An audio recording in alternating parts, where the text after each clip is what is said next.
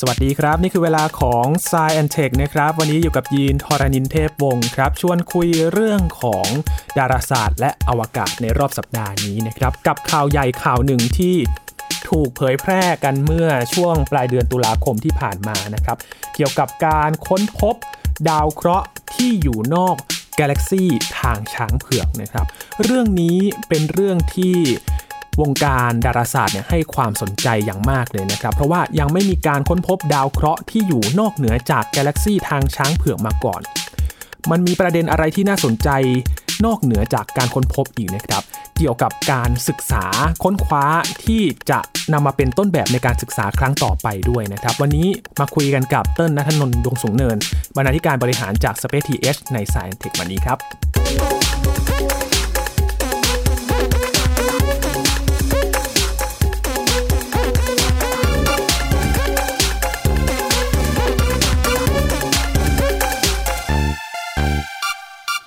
ในช่วงการศึกษาเรื่องของดาราศาสตร์นะครับ อีกเรื่องหนึ่งที่พยายามจะหาคำตอบกันก็คือ ดาวเคราะห์นอกระบบสุริยะนะครับคำที่เราจะได้ยินกันบ่อยก็คือ exoplanet นั่นเอง มีการค้นพบดาวเคราะห์ที่อยู่นอกระบบสุริยะจักรวาลของเราเนี่ยหลายดวงแล้วเหมือนกันนะครับ แต่ข่าวล่าสุดที่มีการเผยแพร่กันออกมานั่นก็คือการค้นพบดาวเคราะห์ที่อยู่นอก กาแล็กซีทางช้างเผือกไปอีกนะครับนั่นก็คือไกลกว่านี้ไปอีก ประเด็นนี้น่าสนใจครับมีการตั้งคำถามมากมายเกี่ยวกับการค้นพบครั้งนี้นะครับว่าสิ่งที่เจอเนี่ยมันใช่ดาวเคราะห์จริงหรือเปล่า หรือว่าการค้นพบนี้เนี่ยมันใช้วิธีการที่เป็นอย่างไรกันบ้าง เพื่อที่จะ นำไปสู่การค้นพบครั้งต่อๆไปด้วยนะครับ ถ้าวิธีการค้นพบในครั้งนี้เนี่ยถูกเป็นที่ยอมรับมากขึ้นนะครับ วันนี้คุยกับเติ้ลนัทนนท์ดวงสูงเนินนะครับ สวัสดีครับเติ้ลครับสวัสดีครับ เติ้ลบอกพี่ก่อนเข้ารายการว่าเรื่องนี้มันน่าสนใจนอกเหนือจากประเด็นที่เขาบอกว่าเจอดาวเคราะห์ที่มันอยู่นอกกาแล็กซีอีกใช่ไหมครับเติ้ลประเด็นก็คือเรื่องของการศึกษาหาดาวเคราะห์นี่แหละ วิทยาศาสตร์คือกระบวนการครับ เราไม่ได้เดาเนาะคือเราเดาอย่างมีเหตุผล คือการที่จะบอกว่า อันนี้มีอยู่จริง อันนี้ไม่มีอยู่จริงเนี่ยมันมันไม่ใช่ข้อมูลเชิงสถิติด้วยซ้ำแต่ว่าเราต้องบอกได้ว่ามันมีอยู่จริง เพราะว่าอะไรเราครับสังเกตอะไรเราเห็นอะไร แล้วเราแปลสิ่งที่เราเห็นมาเนี่ยให้อยู่ในรูปแบบของข้อมูลได้ยังไงนะครับ คุณผู้ฟังลองนึกภาพดู โลกของเราคือดาวเคราะห์เนาะ แล้วก็เราโคจรรอบดวงอาทิตย์อืมดาวเคราะห์เป็นยังไงบ้าง ดาวเคราะห์อาจจะมีดวงจันทร์บริวารหรือไม่ก็ได้ใช่ไหมครับ ก็คือครับมีอย่างโลกของเราเนี่ยคือมีดวงจันทร์โคจรอยู่ ดาวต่างๆ ที่โคจรรอบดวงอาทิตย์ก็เป็นดาวเคราะห์นะครับดวงอาทิตย์คือดาวฤกษ์ดาวฤกษ์เนี่ยคือเป็นดาวแม่อยู่ตรงกลาง แล้วก็ครับมีดาวเคราะห์โคจรรอบๆดาวพุธดาวศุกร์โลกดาวอังคารดาวพฤหัสเสาร์ยูเรนัสเนปจูนตามที่เราท่องกันมาใช่ไหมครับ วัตถุต่างๆเนี่ยมันโคจรรอบดวงอาทิตย์ เพราะว่า แรงโน้มถ่วงของดวงอาทิตย์พยายามที่จะดึงมันเอาไว้ ให้ดาวพวกเนี้ยไม่ไปไหนนะครับ แล้วถามว่าดวงอาทิตย์ของเราโคจรรอบอะไรไหมดวงอาทิตย์ของเราก็โคจรรอบศูนย์กลางของทางช้างเผือกเหมือนกันนะครับ ดังนั้นดาวฤกษ์เนี่ยมันจะไม่ได้อยู่กันมั่วๆ มันจะอยู่กันเป็นระบบเป็นกลุ่มก้อนนะครับ แล้วก็มันก็จะโคจรรอบศูนย์กลางเหมือนกัน ซึ่งศูนย์กลางเนี่ยอย่างที่ถ้าเราให้เหตุผลไปว่า ที่โลกโคจรรอบดวงอาทิตย์เพราะว่าดวงอาทิตย์เนี่ยมีมวลมหาศาลใช่ไหมครับ ดังนั้นเราก็สามารถที่จะคิดได้เหมือนกันว่า สาเหตุที่ดาวฤกษ์ต่างๆเนี่ยมันโคจรรอบจุดศูนย์กลางของกาแล็กซีหรือว่าดาราจักรได้เนี่ยก็เพราะว่าศูนย์กลางของมันเนี่ยมันมีมวลมหาศาลครับซึ่งมันอาจจะเป็นการรวมตัวกันของกลุ่มดาวขนาดใหญ่นะฮะซึ่งยิ่งอยู่ใกล้แกนกลางเท่าไหร่เนี่ยมันก็จะยิ่งเยอะเท่านั้นนะคือดาวก็จะยิ่งอยู่เยอะๆๆๆ หรือตรงกลางอาจจะเป็นหลุมดำอาจจะเป็นดาวนิวตรอน อาจจะเป็นวัตถุต่างๆ ที่มีแรงโน้มถ่วงมหาศาลมากพอที่มันจะดึงดาราจักรทั้งดาราจักรเนี่ยให้โคจรรอบตัวมันได้ใช่ไหมครับ ทีนี้เราก็มาคิดกันว่า เอ้ย นอกจากระบบสุริยะของเราเนี่ย แปลว่ามันจะต้องมีดาวฤกษ์ดวงอื่นอืมๆและมันก็น่าจะต้องมีดาวเคราะห์ดวงอื่นๆโคจรรอบดาวฤกษ์ด้วยกันครับซึ่ง มันก็นำมาสู่ศาสตร์ที่เรียกว่าการศึกษา exoplanet หรือว่าดาวเคราะห์ที่นอกระบบสุริยะเนาะเวลาที่เราพูดว่านอกระบบสุริยะหลายคนอาจจะจินตนาการว่าเออมันมันอยู่ไกลไกลเฉมายกเลยๆมันอยู่เดียวๆหรือเปล่าไม่ได้มีดาวแม่อะไรของมันแต่จริงๆแล้วดาว exoplanet เนี่ยหรือว่าดาวเคราะห์นอกระบบสุริยะเนี่ยมันก็ต้องโคจรรอบดาวแม่ของมันเหมือนกันนะครับปัจจุบันเนี่ยเราค้นพบกันมาแล้ว 3,000ถึง4,000 ดวงนะครับยังไม่รวมแคนดิเดตที่รอการยืนยันเนาะ คือข้อมูลต่างๆเนี่ยมันเข้ามันหลั่งไหลเข้ามาทุกวัน แล้วก็นักดาราศาสตร์เขาก็พัฒนาวิธีการในการตรวจจับหรือว่าตรวจหา แล้วก็การยืนยันได้เหมือนกันนะครับ ว่าเอ๊ะที่เจอมาเนี่ยมันใช่หรือเปล่า มันใช่เพราะอะไรไม่ใช่เพราะอะไรนักดาราศาสตร์เขาศึกษาเรื่องนี้กันอยู่นะครับ ทีนี้คำถามก็คือเป็นไปได้ไหมว่าเราจะค้นพบดาวเคราะห์ที่อยู่นอกกาแล็กซีทางช้างเผือกของเราไปอีก อยู่นอกดาราจักรของเราไปอีกครับ ซึ่งการค้นหาดาวเคราะห์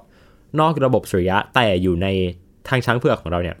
มันก็ยากยากพอแล้วนะแล้ว เพราะว่าอย่างที่เราท่องกันเนาะดาวเคราะห์ไม่มีแสงในตัวเองต้องอาศัยแสงจากดาวแม่ ดังนั้นมันไม่ใช่ว่าเราส่องกล้องขึ้นไปแล้วแล้วจะเจอเลยใช่เอ่ออย่างเวลาเราเห็นเนี่ยดาวเคราะห์ดาวพุธดาวศุกร์ดาวอังคารอะไรเนี่ยที่เราเห็นมันเป็นจุดขาวๆบนท้องฟ้าเนี่ยเพราะว่าแสงจากดวงอาทิตย์มันสะท้อนใช่ไหมครับ แต่ว่าดาวที่อยู่นอกระบบสุริยะไกลไปอีกเนี่ยกว่าแสง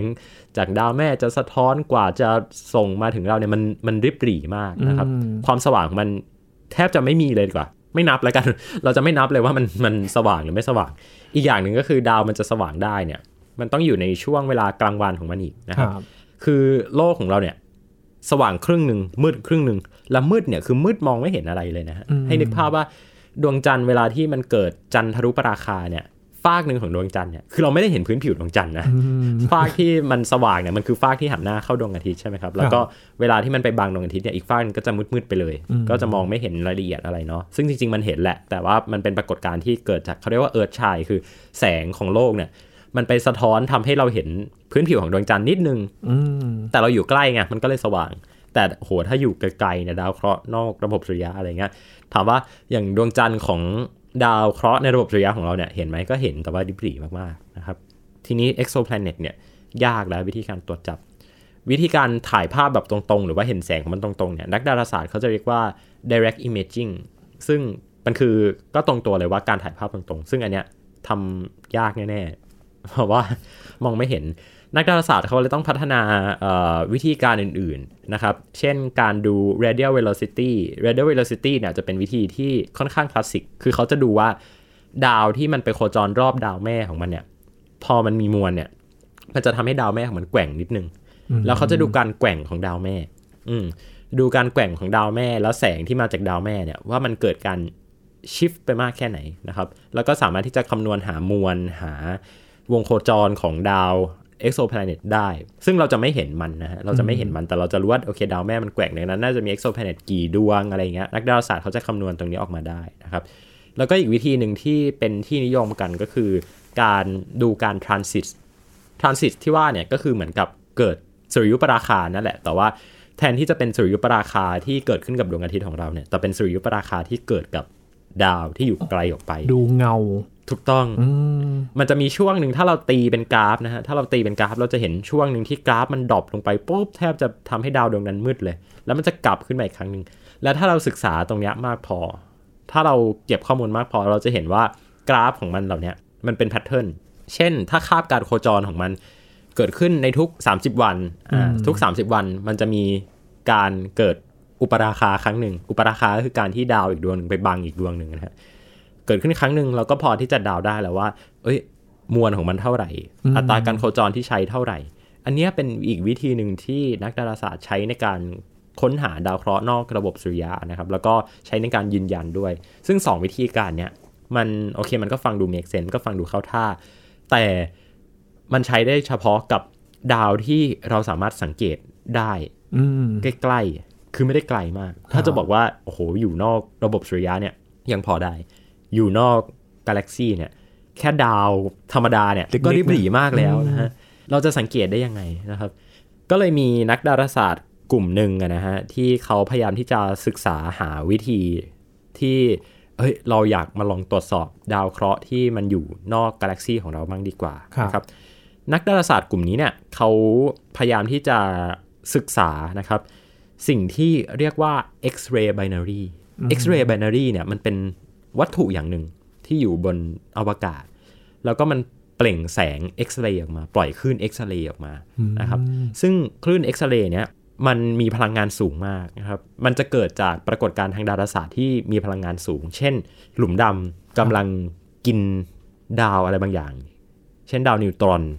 หรือว่าดาวฤกษ์แล้วมันจะเกิดการปล่อยแสงเอ็กซเรย์ออกมานะฮะในทิศทางที่สมมุติมันหันเข้ามาหาโลกของเราเนี่ย ถ้ามีวัตถุอะไรไปบัง เราจะจับได้ว่าคลื่นเอ็กซเรย์นั้นนะมันดรอปลงไป คล้ายๆกับวิธีการดูการทรานสิตแต่แทนที่เราจะดูแสงซึ่งมันริบหรี่มากๆเนี่ย เราดูคลื่นเอ็กซเรย์แทนนะครับ ถ้ามีวัตถุอะไรไปตัดหน้าคลื่นเอ็กซเรย์นั้นนะเราจะเห็นคลื่นเอ็กซเรย์นั้น ตีเป็นกราฟมันจะ drop ลงนะครับ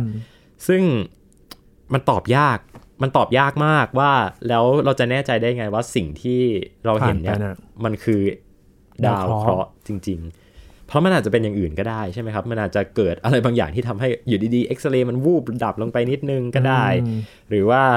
อาจจะเกิดกลุ่มแก๊สอะไรไปบังก็ได้ใช่ไหมครับเพราะว่าจริง ๆ แล้วในอวกาศมันก็จะมีกลุ่มแก๊สกลุ่มอะไรอย่างนี้อยู่เนาะคือถ้ากลุ่มแก๊สมันเคลื่อนที่ไปบังอะไรเงี้ยแสงก็จะ drop ลงได้เหมือนกันนะครับแต่ว่านักดาราศาสตร์กลุ่มเนี้ยครับ ซึ่งเป็นโครงการจอยกันระหว่างทีมนักวิจัยจากจีน แล้วก็จากทางฮาร์วาร์ดนะฮะ ถามว่าทำไมมีจีน เพราะว่าอันนี้คือดาราศาสตร์ อันนี้ไม่ใช่อวกาศถ้าอวกาศจะไม่มีจีนอืมดาราศาสตร์เนี่ย จีนยังจอยได้อยู่นะฮะอ่ายัยังทำงานร่วมกันได้อยู่ครับนะครับเขาก็ไปศึกษานะฮะวัตถุที่เป็นเอ็กซเรย์ i บนารีคือเขาเชื่อวิธีการเขามาก่อนแหละเขาเขามั่นใจว่าเฮ้ยถ้าใช้วิธีการศึกษาแบบเนี้ยน่าจะเจอบ้างแหละนะครับอืมเขาก็เลยไปพยายามสังเกต วัตถุที่เป็น X-ray binary เนี่ยในกลุ่มกาแล็กซีที่ชื่อว่า ไวพูกาแล็กซีนะฮะกาแล็กซี M51 กาแล็กซี M51 เนี่ย ถ้าเราดูพวกภาพถ่าย Hubble เนี่ย เราจะเห็นว่าเออ Hubble เขาชอบถ่ายรูปกาแล็กซีอันนี้หนึ่งคือเพราะมันสวยสองก็คือมันมันไม่ได้อยู่ไกลจากโลกมากอะนะฮะ คือมันมันอยู่ในระยะที่ โอ้โหกำลังถ่ายภาพสวยเลยนะครับ เป็นกาแล็กซีที่เราจะเห็นภาพมันบ่อยๆ เช่น Andromeda ไวพูกาแล็กซีอะไรอย่างเงี้ยครับ ซึ่งนักดาราศาสตร์กลุ่มเนี้ย เขาก็เอาข้อมูลจากยานอวกาศ2ลำนะฮะมาวิเคราะห์ก็คือกล้องฮับเบิลแล้วก็ยานที่ชื่อว่านิวตันนิวตันเนี่ยเป็นยานที่ถ่ายภาพในย่านเอ็กซเรย์นะครับถ่ายในย่านเอ็กซเรย์พอดี แล้วก็เป็นข้อมูลที่รวบรวมมาในครับช่วงปี 2012 นะครับเขาก็ไปพล็อตเลยว่าเอ้ย วัตถุที่มันเปล่งแสงเอ็กซเรย์ออกมามีอะไรบ้าง เขาก็จิ้มจิ้มจิ้มเป็นจุดๆ เอา ได้มาหลายจุดมากนะ ประมาณ 4 5 6 จุด ซึ่งเขาก็ไปเจอ จุดนะฮะที่ชื่อว่า M51 ขีด ULS ขีด1ชื่ออาจจะฟังดูยาวนิดนึง แต่ว่า M51 เนี่ยคือชื่อของกาแล็กซีครับขีด ULS ขีดหนึ่งเป็นชื่อวัตถุนะครับ เขาบอกว่ามันเป็นวัตถุที่แผ่คลื่นเอ็กซเรย์ได้สว่างที่สุดใน M51 แล้วนะครับเขาก็เอาข้อมูลมาลองดูมา มาพลอตเป็นกราฟดู เขาไปเจอจุดครับพี่ยินจุดที่ตัวกราฟเนี่ยมัน drop ลงไปอ่าคลื่นเอ็กซเรย์เนี่ยมัน drop ลงไปครับ ก็ ถ้าเอาตามสมมติฐานของนักดาราศาสตร์กลุ่มนี้เนี่ยก็พอจะเดาได้ว่าโอเคมันมีอะไรไปบังนะครับถามว่า drop ลงไปมากแค่ไหน เขาบอกว่ามันเป็น total eclipse เลย total eclipse ก็คือบังจน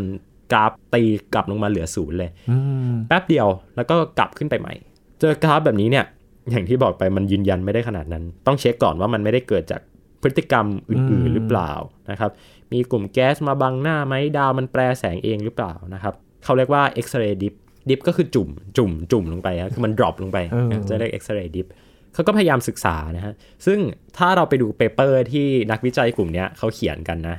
ท่อนแรกเนี่ยเขาจะอธิบายก่อนว่า โอเค เจอแบบนี้นะเขาเชื่อว่ามันจะมีวิธีนะ แล้วอีกสี่ห้าหกหน้าหลังจากนั้นน่ะมันเป็นการพยายามที่จะบอกว่า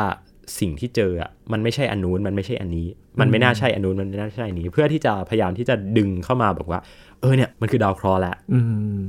อันเนี้ย สนุก เพราะว่า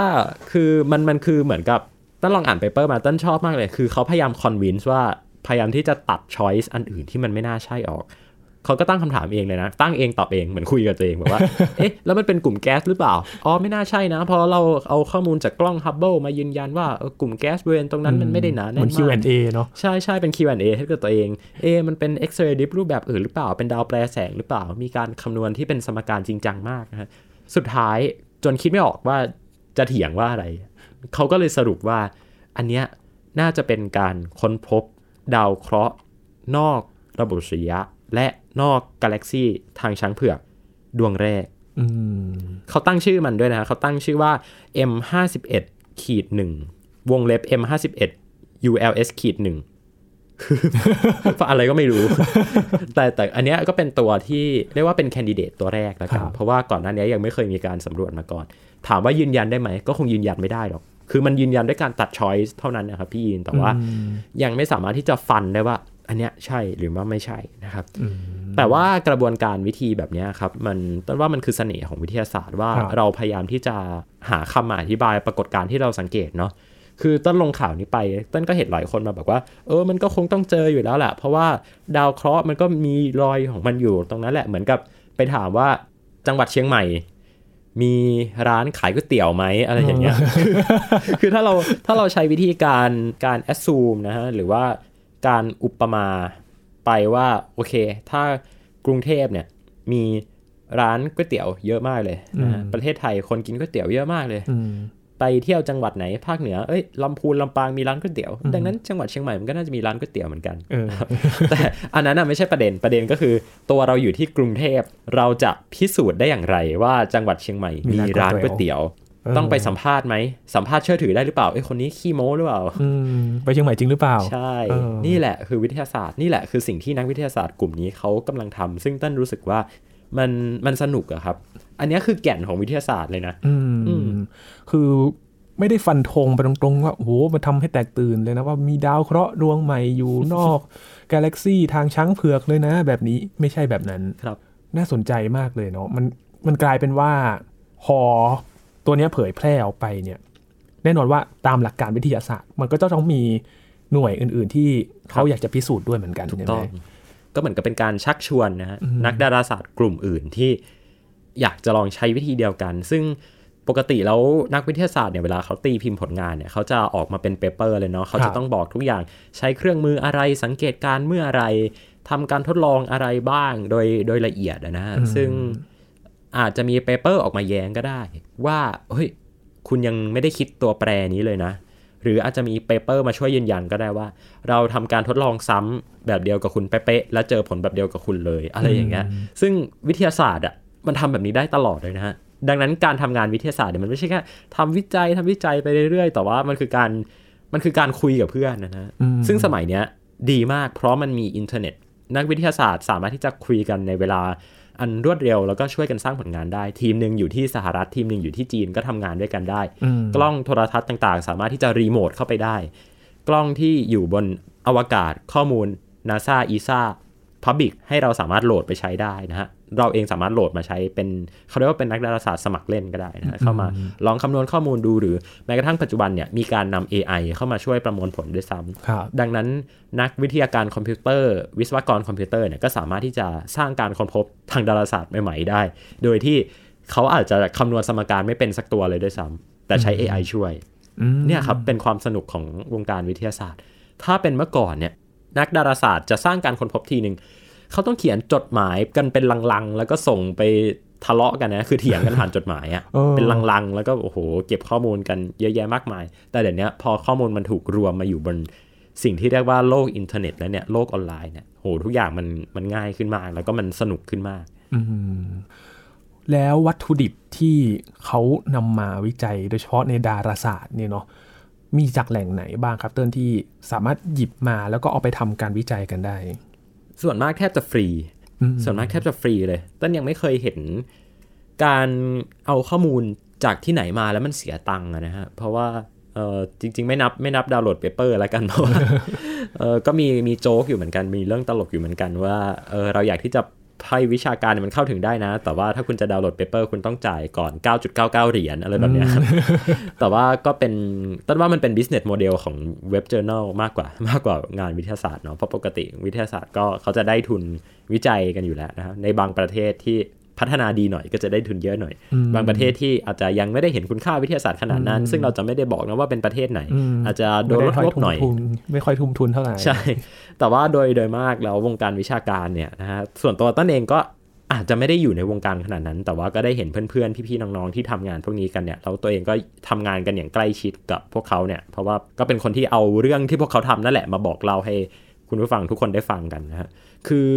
เขาเปิดกว้างกันมาก เขา open กันมาก สามารถที่จะส่งเมลไปขอข้อมูล ส่งเมลไปขออะไรอย่างเงี้ยได้เลย ถ้าเกิดเรารู้สึกว่า professor คนนี้อยู่ที่มหาลัยนี้โอ้โหเขามีข้อมูลที่น่าจะมีค่าสำหรับงานวิจัยของเรา สามารถที่จะส่งอีเมลไปหาเขาได้เลยนะครับ รวมถึงข้อมูลจากยานอวกาศต่างๆ NASA ESA ยุโรป แคนาดา จีนแม้กระทั่งจีนเนาะเขาก็โอเพนให้เราสามารถที่จะเข้าถึงได้ ดังนั้นการเป็นนักดาราศาสตร์เนี่ยอาจจะไม่ได้ยากอย่างที่คิดนะฮะ ต้นเองเคยคุยกับนักดาราศาสตร์ที่เป็นนักดาราศาสตร์ตัวจริงเสียงจริงเนี่ยคือ คุณมติพลตั้งมติธรรมเนี่ยซึ่งเป็นนักดาราศาสตร์ที่อยู่ที่นาริตนะฮะซึ่งนาริตเองเนี่ยเขาก็ทำวิจัยหลากหลายอย่างมากนะครับ พี่พลเนี่ยหรือว่าพี่มติพลของเราเนี่ยเขาบอกว่าจริง ๆ แล้วดาราศาสตร์เนี่ยมันคือวิธีคิดหมดเลยอืมหลายคนอาจจะบอกว่านักดาราศาสตร์คือต้องไปส่องกล้องดูดาวหรือเปล่า ต้องไปหอดูดาวต้องไปอะไรเงี้ยเออจริง ๆ ไม่ใช่นะจริง ๆ มันเป็นแค่ กระบวนการหนึ่งเท่านั้นเองอืมแต่ว่าสิ่งที่อยู่ในหัวนักดาราศาสตร์จริง ๆ เนี่ย คือ เขาต้องคิดเป็น ต้องเถียงเป็น ต้องสร้างข้อมูลมาสนับสนุน หรือทำให้ข้อมูลของคนอื่น มันถูกหรือผิดหรือตีความข้อมูลต่างๆ อันนี้คือวิธีการคิดของนักดาราศาสตร์ครับเป็นหลักนะครับ เพราะว่านักดาราศาสตร์ปฏิเสธไม่ได้ว่าทำงานกับข้อมูลอืมแล้วก็ณปัจจุบันเนี่ยเราอยู่ในโลกที่ข้อมูลล้นเต็มไปหมดเลยนะครับ บางคนอาจจะเอาคอมพิวเตอร์มาช่วยเอา AI มาช่วยต่างๆ ได้ แต่ว่าสุดท้ายแล้วกระบวนการคิดที่มันเป็นแบบเป็นแผน แล้วก็มีตรรกะแล้วก็เป็นปรัชญาเนี่ยน่าจะต้องอาศัยสมองมนุษย์อยู่ดี อืม คือคอมพิวเตอร์หรือว่า AI ก็จะเป็นตัวช่วยหนึ่งแหละ แต่ครับว่าบทสรุปหรือว่าแผนที่เราจะใส่ให้กับคอมพิวเตอร์เนี่ยมันก็อยู่ที่มนุษย์อยู่ดีเนอะใช่ครับ ถ้าอยากจะได้ข้อมูลแบบไหน พี่สังเกตการวิจัยหลายอย่างเลยเนาะอย่างการ ค้นหา exoplanet เนี่ยโอ้ใช้เวลานานพอสมควรเลยนะ ไม่ใช่ไม่ใช่แบบเร็วๆนี้ที่จะบอกมาได้เลยใช่ไหมครับเติ้ลเขาใช้เวลากันนานมากเลยเนาะข้อมูลที่เราเอามาคุยกันวันนี้ครับเป็นข้อมูลตั้งแต่ปี 2012อืมแต่คือไม่ได้หมายความว่ากลุ่มวิจัยกลุ่มนี้เขาเริ่มทำตั้งแต่ 2012 นะอืมแต่ยานอวกาศอะสามารถถ่ายปรากฏการณ์นี้ได้ในปี 2012 ตั้งชื่ออีเวนต์ว่าอะไรก็แล้วแต่ แล้วนักดาราศาสตร์ค่อยเอาอีเวนต์ต่างๆ ที่ ได้รับการบันทึกโดยยานอวกาศต่างๆเนี่ยมาวิเคราะห์นะครับ หลายการค้นพบเนี่ยเกิดขึ้นจากยานอวกาศที่ตายไปแล้วด้วยซ้ำอย่างเช่นยานกาลิเลโอที่เคยไปโคจรรอบดาวพฤหัส ซึ่งปัจจุบันเนี่ยก็ไม่มีอยู่แล้วนะครับ โดนปลดประจำการไปเรียบร้อยแล้ว ปัจจุบันเนี่ยก็ยังมีนักดาราศาสตร์เอาข้อมูลของยานกาลิเลโอเนี่ยมาวิเคราะห์อยู่เรื่อยๆ แม้กระทั่งยานอวกาศอย่าง Spirit หรือว่า Opportunity ที่ถูกส่งไปสำรวจดาวอังคารตั้งแต่ปี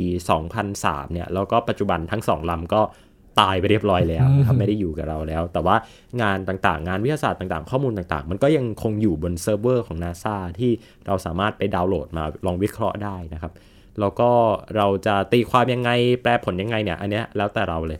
ถ้าเราทำมันได้ดีพอเนี่ยเราก็จะได้รับการยอมรับ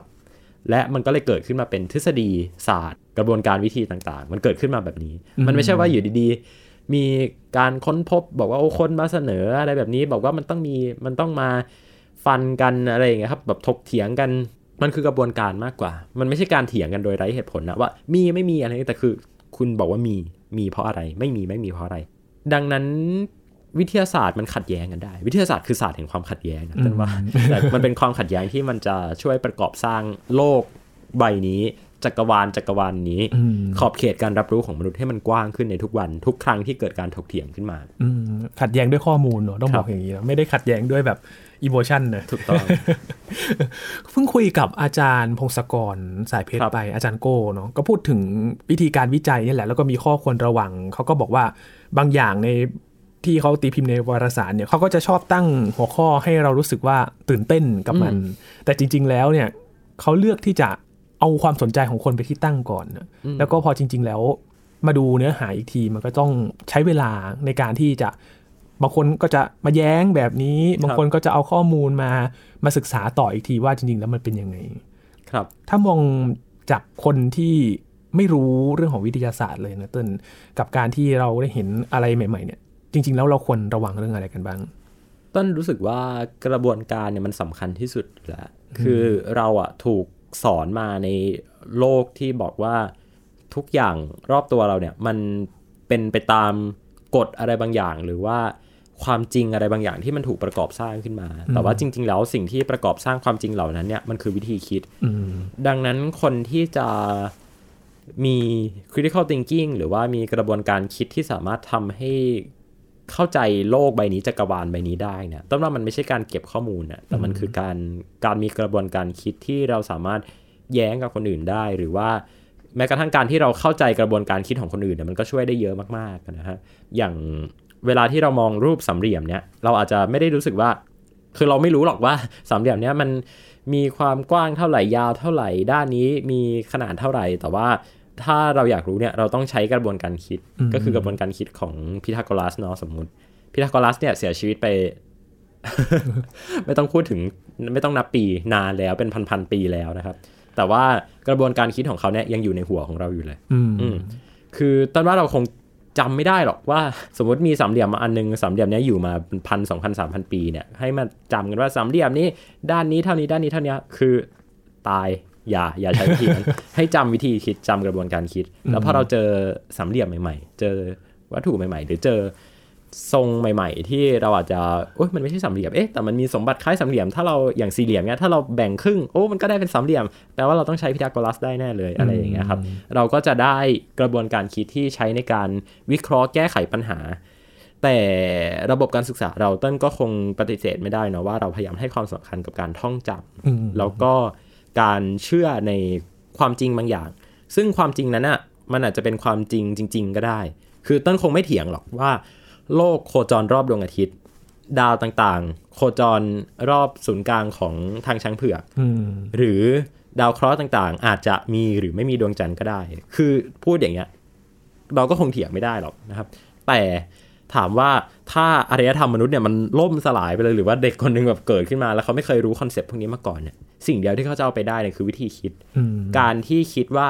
อะไรที่ทำให้เราเชื่อว่าโลกโคจรรอบดวงอาทิตย์ อะไรที่ทำให้เราเชื่อว่าดาวต่างๆเนี่ยอาจจะมีหรือไม่มีดวงจันทร์บริวารก็ได้ อันเนี้ยคือสิ่งที่สำคัญที่สุดของวิทยาศาสตร์มันคือกระบวนการคิดครับพี่ยินทีเนี้ยพอเรามองในชีวิตประจำวันของเราเนี่ยต้นว่าเราน่ามาลองคิดดูนะ หรือว่า คุณผู้ฟังอาจจะลองทำเล่นๆเองก็ได้ครับ ลองเอากระดาษมาแผ่นหนึ่งเนาะแล้วก็ลองลิสต์สิ่งที่เราเจอในชีวิตประจำวันมาคำพูดวิธีการคิดหรืออะไรก็ได้ว่าอะไรที่มันเป็นวิธีการคิด อะไรที่มันเป็นแฟกต์ที่มันอาจจะไม่ใช่แฟกต์ก็ได้ อาจจะไม่ใช่ข้อเท็จจริงก็ได้นะแต่ว่าเราเชื่อว่ามันเป็นข้อเท็จจริง เช่น เวลาขับรถต้องขับชิดซ้าย อืมอ่าขับช้าต้องชิดซ้าย ขับเร็วไปเลนขวา เราถูกสอนมาไว้อย่างนี้เออเราเคยถามไหมว่าทำไม เออเนาะเราไม่เคยคิดเลยเนาะว่าเอ้ทำหรือไมว่าต้องเป็นแบบนี้ประตูประตูทำไมประตูบางบานต้องผลักเข้าบางบานต้องผลักออกอืมวิธีคิดเบื้องหลังมันคืออะไรอืมคือเราเดินเข้าบ้านเนี่ยสิบครั้งเราอาจจะไม่รู้หรอกว่าผู้รับเหมาเขาคิดอะไรทำไมประตูบ้านต้องดึงเข้าทำไมต้องผลักออกแบบนี้ บันไดมีกี่ขั้น เราก็จะรู้แหละว่า บ้านของเรามีบันไดกี่ขั้น แต่ทำไมบ้านเราต้องมีบันไดเท่านี้ขั้น อืมถ้าเราไปทำบ้านหลังอื่นอ้าวเราจะทำบันไดกี่ขั้น เราจะทำทำประตูผลักเข้าผลักออก ถ้าเราต้องไปออกแบบบ้านสักหลังหนึ่งประตูจะต้องอยู่ตรงไหนบ้างประตูมีกี่บาน คือเราจำข้อมูลได้เนาะแต่ว่ากระบวนการคิดอะไรบ้างที่เรารู้และเราไม่รู้ต้นว่าตรงเนี้ยสนุกเออแล้วถ้าเราเอามาเขียนลงบนกระดาษเนี่ยต้นว่าเราจะเห็นเลยว่าเอ้ยกระบวนการแบบไหนที่เราเชื่อ เพราะว่าเราฟังฟังๆมา เป็นแค่ข้อมูล แต่มันก็จะมีบางอย่างแหละว่า ทำไมมันถึงได้ต้องเป็นของมันแบบนี้ เช่น รถช้าต้องขับเลนซ้ายอืมถ้าจะขับเร็วต้องขับเลนขวา เอ้ยมันก็น่าจะเพราะว่าถ้าทุกคนมาอยากจะขับเลนไหนก็ขับมันก็คงวุ่นวายเนาะอะไรแบบเนี้ยแล้วก็เลนซ้ายเนี่ยมันอาจจะมี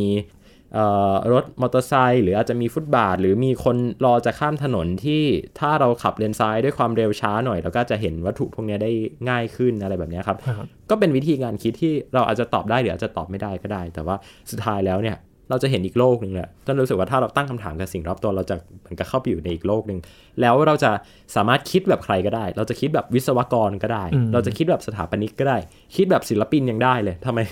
ทำไมต้องใช้สีแบบนี้ทำไมต้องวาดรูปแบบนี้ หรือจะคิดแบบนักวิทยาศาสตร์ คิดแบบนักดาราศาสตร์กลุ่มนี้ที่เขาตัดช้อยส์ไปเรื่อยๆนะครับเพื่อที่จะค้นหาดาวเคราะห์นอกกาแล็กซีก็ได้เหมือนกัน เนี่ยคือกระบวนการคิดที่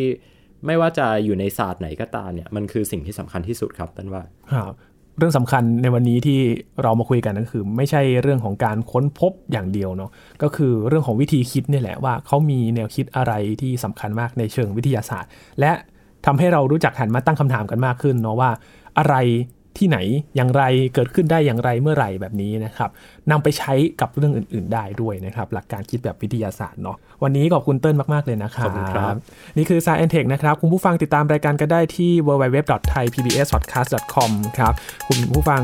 ฟังเรื่องราวในแวดวงวิทยาศาสตร์ เทคโนโลยีและนวัตกรรมกับเราได้ที่นี่ทุกที่ทุกเวลากับไทย PBS Podcast นะครับ ช่วงนี้ยีนทรณินเทพบงศ์พร้อมกับเติ้ลนัทนนท์ตกสูงเนินบรรณาธิการบริหารจาก Space TS ลาไปก่อนนะครับ สวัสดีครับ up.